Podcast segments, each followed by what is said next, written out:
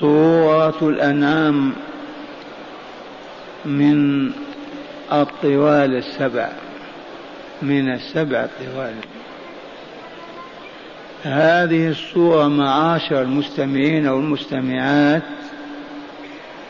زفها إلى رسول الله صلى الله عليه وسلم سبعون ألف ملك ولهم زجل وتسبيح. نزلت ومعها سبعون ألفا من الملائكة ولهم زجل وتسبيح.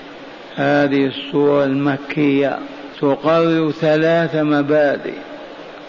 أولا توحيد الله وثانيا إثبات لقاء الله وثالثا رسالة محمد رسول الله. توحيد الله لقاء الله تقرير النبوة المحمدية.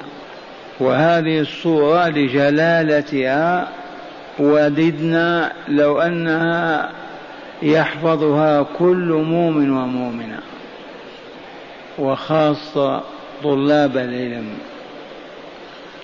سواء يطلبون الصناعة أو الكيمياء أو يطلبون الطب أو يطلبون علم الفلك. حفظ هذه الصورة خزينة من خزائن النور. صاحبها لا يضل بإذن الله تعالى. فهيا ندرس هذه الآيات الثلاث منها. قال تعالى بعد أعوذ بالله من الشيطان الرجيم. بسم الله الرحمن الرحيم. الحمد لله الذي خلق السماوات والأرض. الحمد لله الذي خلق السماوات والأرض وجعل الظلمات والنور. ثم الذين كفروا بربهم يعدلون. هو الذي خلقكم من طين ثم قضى أجلا وأجل مسمى عنده. ثم أنتم تمترون. وهو الله في السماوات وفي الأرض يعلم سركم وجهركم ويعلم ما تكسبون. الحمد لله الذي خلق السماوات والأرض. وجعل الظلمات والنور ثم الذين كفروا بربهم يعدلون. هو الذي خلقكم من طين ثم قضى أجلا وأجل مسمى عنده ثم أنتم تمترون. وهو الله في السماوات وفي الأرض يعلم سركم وجهركم ويعلم ما تكسبون. الحمد لله الذي خلق السماوات والأرض وجعل الظلمات والنور ثم الذين كفروا بربهم يعدلون. هو الذي خلقكم من طين ثم قضى أجلا وأجل مسمى عنده ثم أنتم تمترون. وهو الله في السماوات وفي الأرض يعلم سركم وجهركم ويعلم ما تكسبون. الحمد لله الذي خلق السماوات والأرض وجعل الظلمات والنور. ثم الذين كفروا بربهم يعدلون. هو الذي خلقكم من طين ثم قضى أجلا وأجل مسمى عنده. ثم أنتم تمترون. وهو الله في السماوات وفي الأرض يعلم سركم وجهركم ويعلم ما تكسبون من خير وشر. معاشر المستمعين والمستمعات الصور التي افتتحت بحمد الله عز وجل في كتاب الله خمس أولاها الفاتحة. وثانيتها الأنعام وثالثتها الكهف ورابعتها سبأ وخامستها فاطر. أول سورة في كتاب الله هي الحمد لله رب العالمين. افتتح الله تعالى بها كتابه فهي فاتحة الكتاب ولا تصح صلاة بدون قراءتها. والصورة الثانية الأنعام وسميت بالأنعام لذكر لفظ الأنعام فيها أربع مرات. والأنعام هي الإبل والبقر والغنم والضان والماعز مع الضان. دي الأنعام التي أحلها الله تعالى لنا. هذه الصورة مفتتحة بكلمة الحمد لله. الحمد لله المدح والثناء الجمل الجميل الحسين الحسن هو لله. الحمد الثناء بالجميل. الحمد الثناء الحسن. هو حق الله عز وجل. ال هنا للاستغراق جميع المحامد هي حق الله عز وجل هي لله تعالى. الحمد لله عز وجل. والله هذا الاسم علم على ذات الرب عز وجل. كل ذات لها اسم تعرف به. حتى الإنسان والحيوان بل والنباتات. هذا عنب وهذا تفاح. والله جل جلاله بارئ النسم وخالق الخلق له اسم هو الله. وله مئة اسم تسعة وتسعون اسما منها الله. نادي يا الله. نادي اللهم وسل حاجتك وارفع إليه شكواك والله يسمع دعاءك.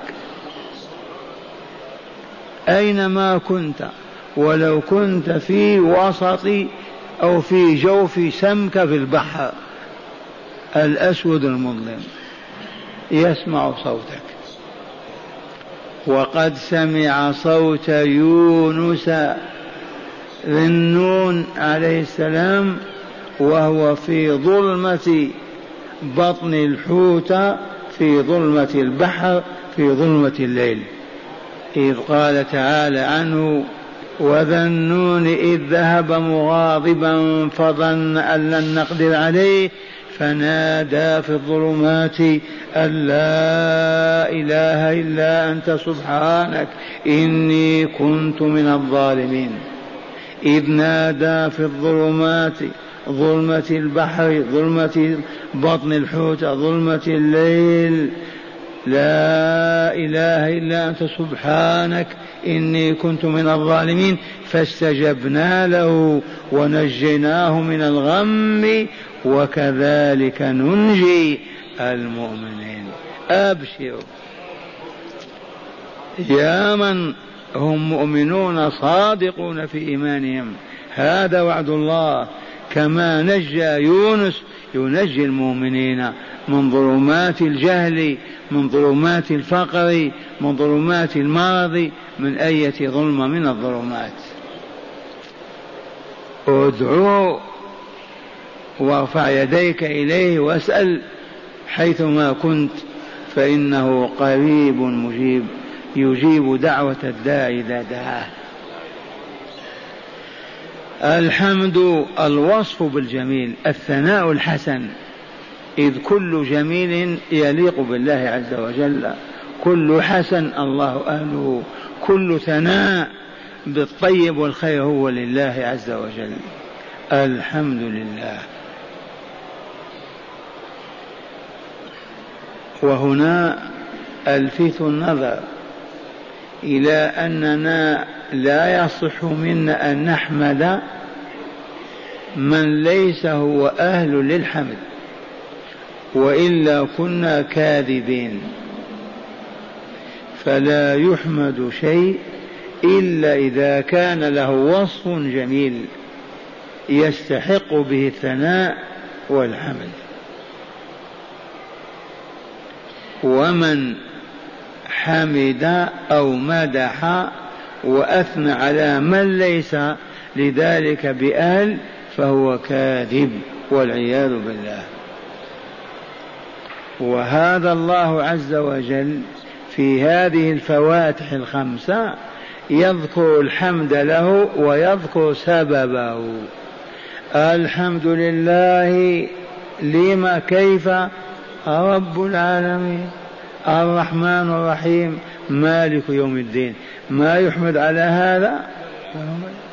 الحمد لله الذي خلق السماوات والأرض وجعل الظلمات والنور. ما يحمد على هذا؟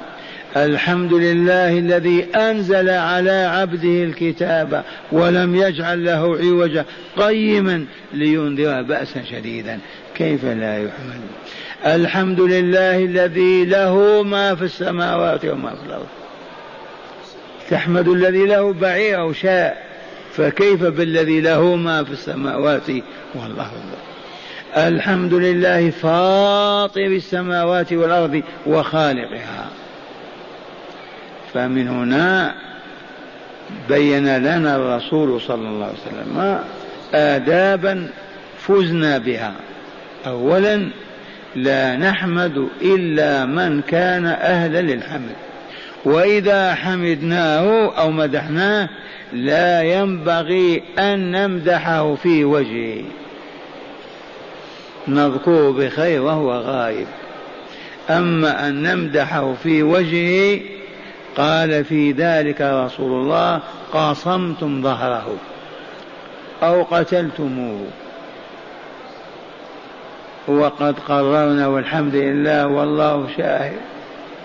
وبينا منذ عشرات السنين لما يأخذ العرب يمدحون في رئيسهم ويتبجحون ويحمدون لا يشعر حتى يطغى ويتجبر ويتكبر ويفعل العجب. ولفتنا النظر قلنا لا يصح هذا ابدا. الرسول ما أذن لصاحب أن يمدح رجلا بين يديه وقال لقد قصمت ظهره ولو شئنا لسمينا الزعماء الذين ظللناهم ورمينا بهم في الضلال بسبب مدحنا وثنائنا وتبجحنا.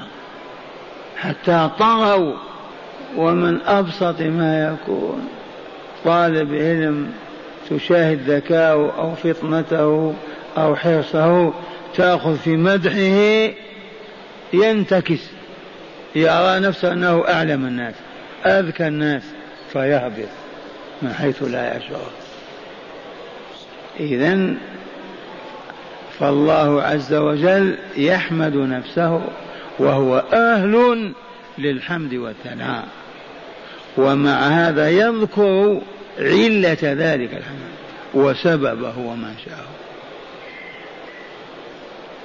وحسبنا أن يعلمنا رسولنا صلى الله عليه وسلم أننا إذا مدحنا لا نغالي ونبالغ ولا نمدح في وجه الشخص حتى ما يتأثر أو يصاب بمحنة فنذكر بخير في حال غيبته. لا مواجهة هل عرفتم هذه هل نعمل بها؟ هاهذا تعالى يحمد نفسه ويذكر سبب ومقتضى هذا الحمد. الحمد لله الذي خلق السماوات والأرض. ما بنى قصرا أو سفينه أو حرر اقليما أو غزا وانتصر على جيش هذا خلق السماوات والأرض. ووالله ما كان موجودين. وأوجدهما. وأنت لا تدع إلى غيب أرفع راسك إلى السماء تشاهد كواكبها ونجومها وأهواءها وأمطارها وسحوبها ضع راسك إلى الأرض تشاهد هذه المخلوقات. من خلقها سوى الله؟ والله لا خالق إلا هو. ولم يجئ أو يوجد في البشرية من ادعى خلق كوكب من كواكب؟ خلق السماوات السبع والأراضين السبع أيضا. وقد كان الله ولا شيء لا سماوات ولا أراضين. وأوجدهما العزيز الجبار. هذا ما يستحق الحمد هذا إذا لم يحمد ومن يحمد. الحمد لله الذي خلق السماوات والأرض. هذه الأجرام التي تشاهد ويلمس بعضها ويحس أوجدها الله عز وجل. وخلق الظلمات وجعل الظلمات والنور. أوجد الظلمات والنور أيضا. هل تستطيع الخالق أن توجد ظلمة ما أستطيع. هل تستطيع أن توجد نورا؟ ما أستطيع. من جعل الظلمات والنور والحياة البشرية متوقفة على هذا؟ لولا الظلم والنور ما تستطيع البشرية أن تعيش وتوجد. والظلمات والنور من الأجرام المحسوسة. وهناك ظلمات الجهل والكفر والظلم ظلمات أشد حلوكا وظلاما من ظلام من ظلام الليل. وهناك أيضا نور أشد من نور الشمس وأقوى وأكثر تأثيرا هو نور العلم والإيمان. من جعل الظلمات والنور؟ في من يرفع يده ويقول فلان وفلان أو بنو فلان أو بنو فلان. احمد الله نفسك فأنت أهل الحمد والثناء ونحن نحمدك يا ربنا. الحمد لله الذي خلق السماوات والأرض وجعل الظلمات والنور. فالسماوات السبع وما فيهما فيهن والأراضون السبع وما فيهن من مخلوقات مخلوقات الله عز وجل. الله خالق وهو موجدها. هذه أجرام محسوسة.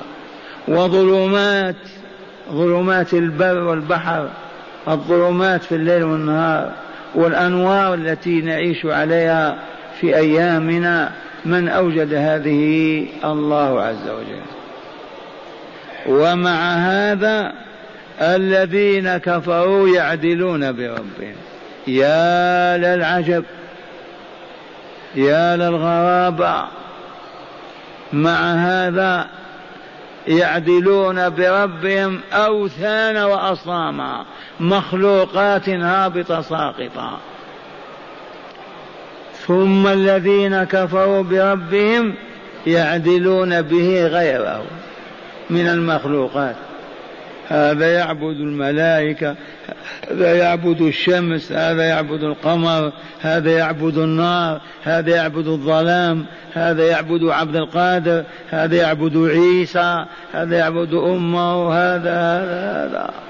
لأنهم كفروا. فلهذا عدلوا غير الله بالله.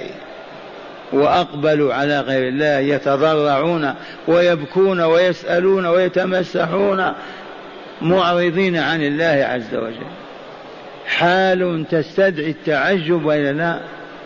ولهذا جيء بثم للفصل والبعد الذين كفروا بربهم يعدلون يعدلون كيف؟ به غيره. عدل بفلان فلان عدل بفلان امرأته الأخرى. فالذين أقبلوا على غير الله يركعون يسجدون يسبحون يغنون يصلون يدعون يتقربون بذبيحة بكذا ولو بشمعة يوقدونها والله لقد عدلوا بربهم سواه وسبب ذلك ظلمة الكفر. لو كانوا مؤمنين حق الإيمان صادقين في إيمانهم لمعرفتهم بربهم وجلاله وعظمته وكماله ولمعرفتهم بالمخلوقات كلها مفتقرة إلى الله محتاجة إليه. لولا الله ما كانت ولن تكون. هؤلاء المؤمنون ما يعدلون بربهم. لكن ظلمة الكفر وظلمة الجهل هي التي تجعل الإنسان يغمض عن عينيه عن خالق السماوات والأرض وهذه المخلوقات ويفتح عينيه في حجر أو شجرة يستغيث بها ويدعوها.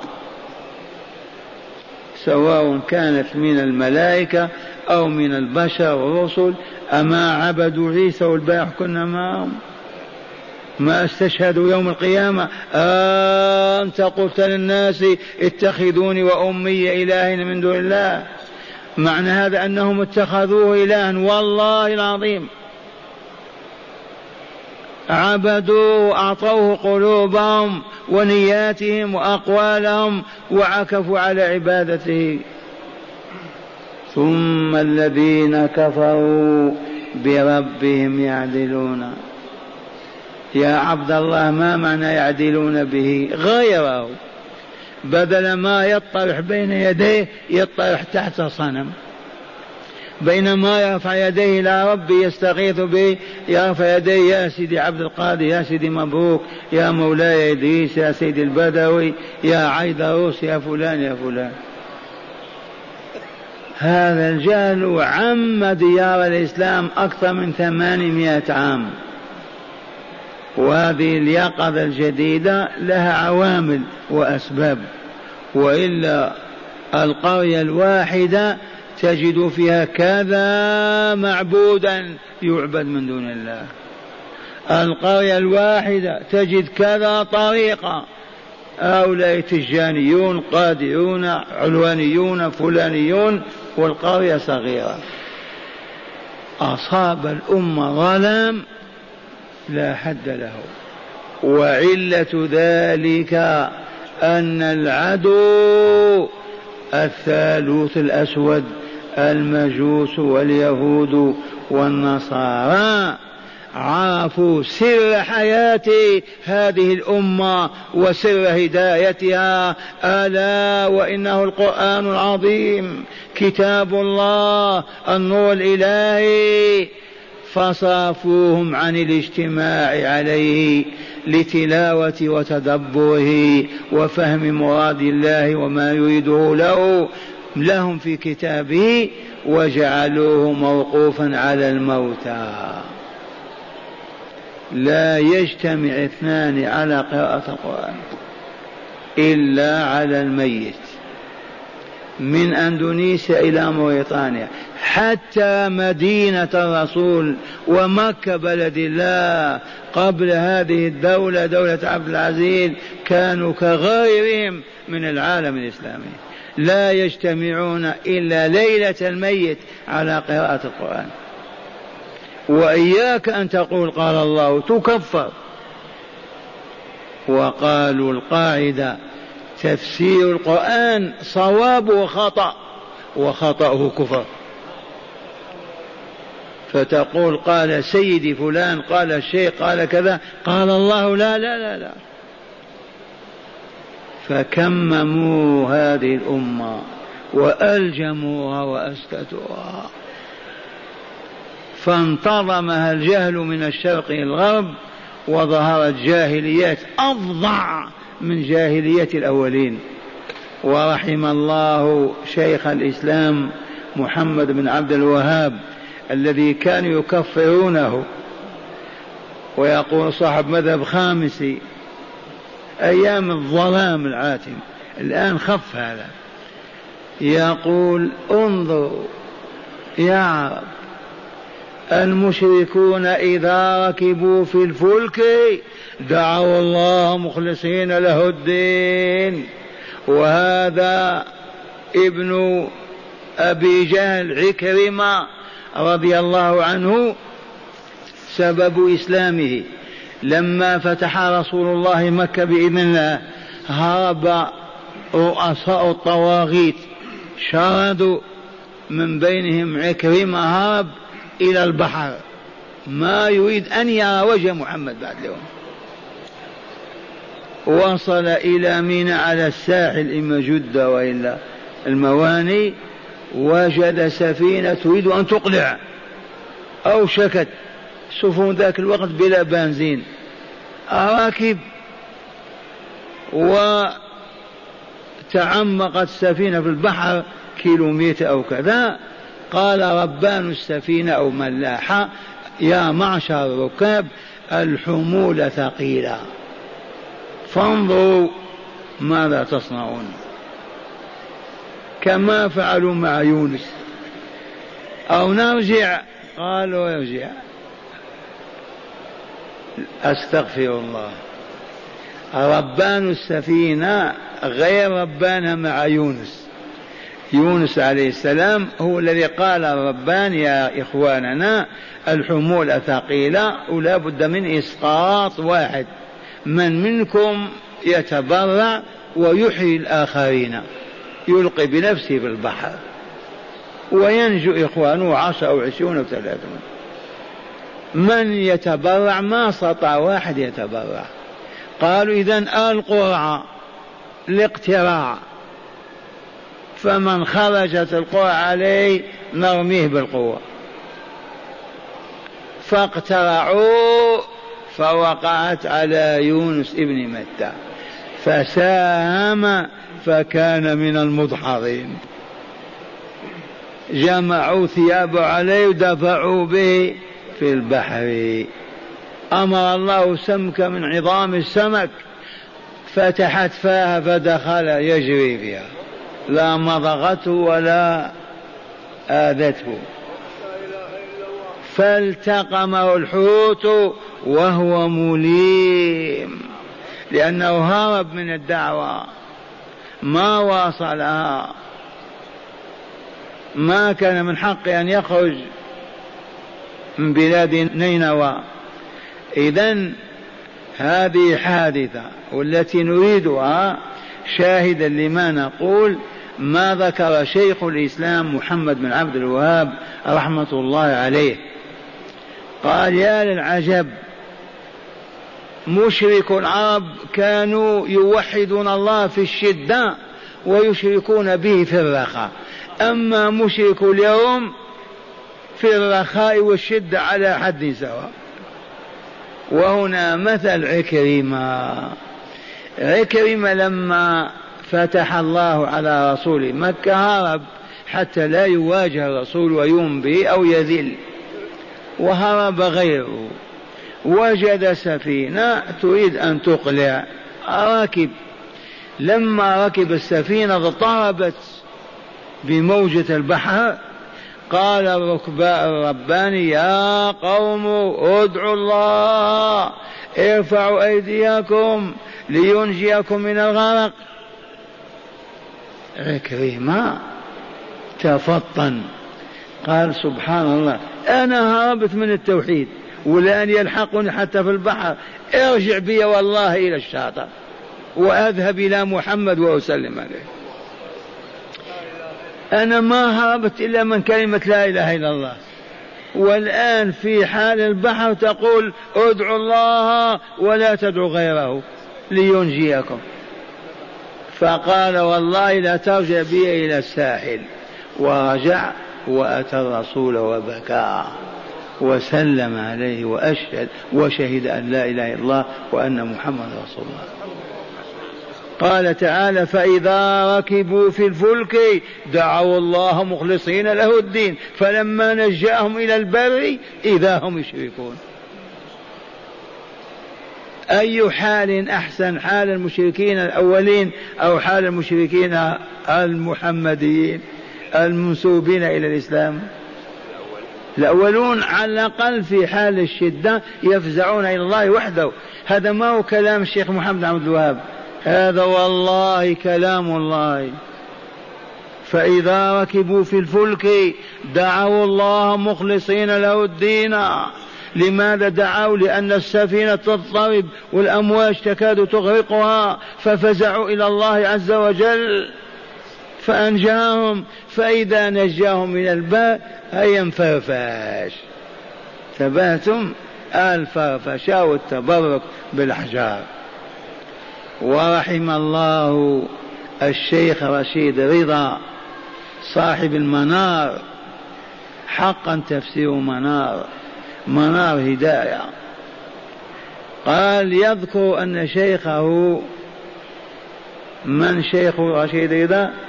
محمد عبده قال كنا أيام الدولة العثمانية تأتي سفينة كبيرة تجمع الحجاج تبدأ من طرابلس الغرب إلى الإسكندرية إلى اللاذقية هذه المواني على البحر الأبيض وتحمل الحجاج من كل إقليم خمسة عشر في ذاك الزمن.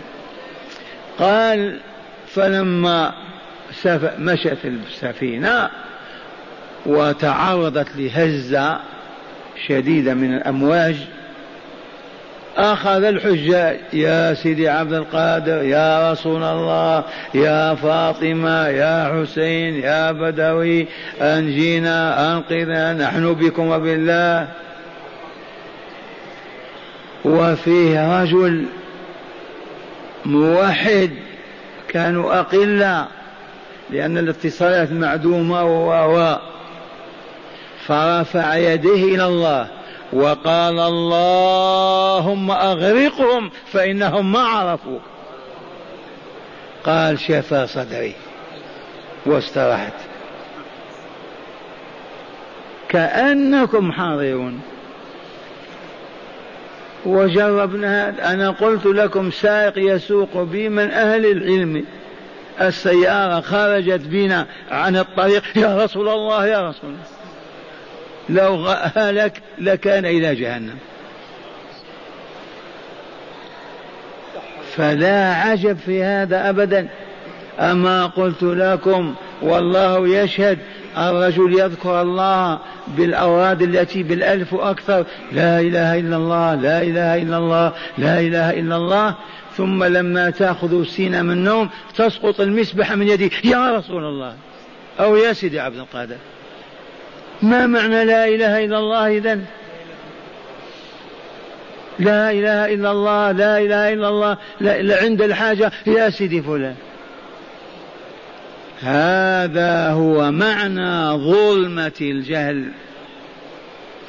فالإيمان ليس مجرد أن تقول أنا مؤمن أو تكون ابن مؤمنين أو في قرية مؤمنة.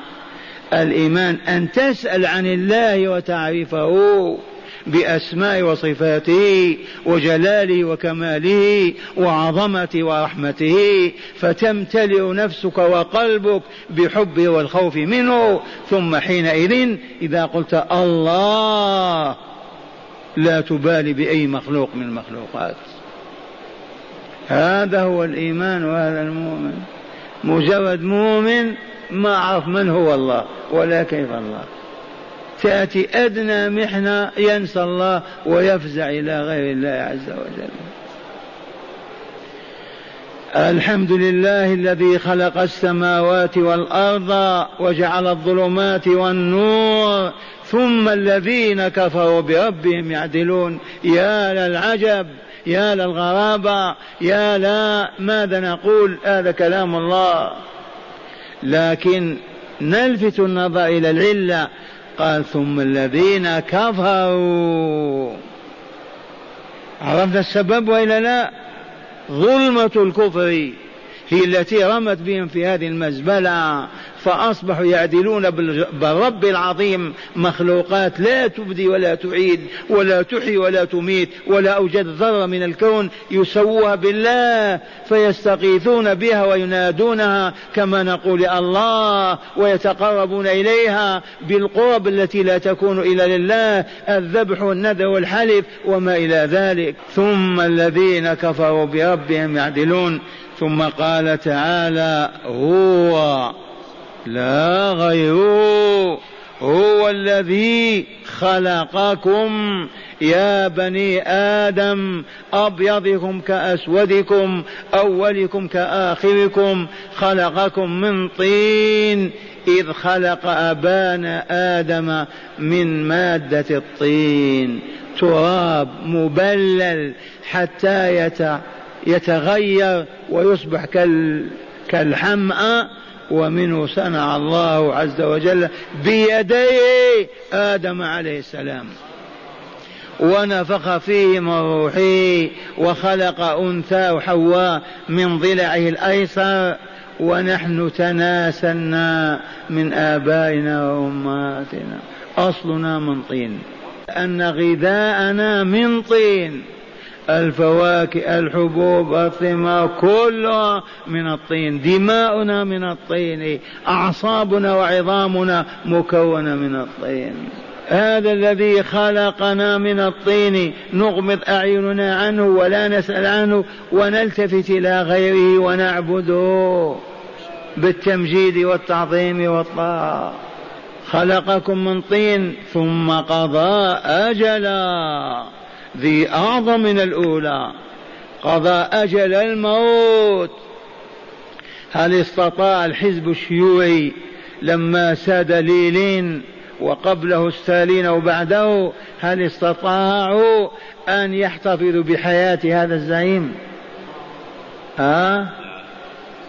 وزعماء العرب الذين قدسناهم ورفعناهم إلى السماء حتى ظلوا هل استطعنا أن نحفظ حياتهم. فانقلوهم إلى روسيا للعلاج ما نفع. ثم قضى حكم وقدر أجل. ألا وهو أجل كل إنسان ذكر أنثى. محدد والله باللحظة بأقل من الدقيقة والثانية. هل استطاعت البشرية أن تنقض هذا الحكم؟ لو كان لها علم أو قدرة أو لها آلهة يستطيعون أن يردوا على الله هذا القضاء ويحيون من شاء أن يحيوا. هل تم هذا أو وجد؟ كل نفس ذائقة الموت. هذا قضاء الله وحكمه. قضاء أجلا وأجل آخر مسمى عنده وهو أجل نهاية هذه الحياة. آجالنا كما تشاهدون توفي فلان توفيت فلان فلان فلان. آجال محدودة باللحظة. وقبل أن يخلق الله السماوات والأرض كتب في كتاب المقادير والأجل الآخر هذا معروف لله ولا لا؟ ولم يطلع عليه أحدا سواه. أجل نهاية الحياة وبداية الحياة الآخرة هذا لا يعرفه إلا الله. يسألونك عن الساعة قل إنما علمها عند ربي لا يجليها لوقتها إلا هو. ثقلت في السماوات والأرض لا تأتيكم إلا بغتة.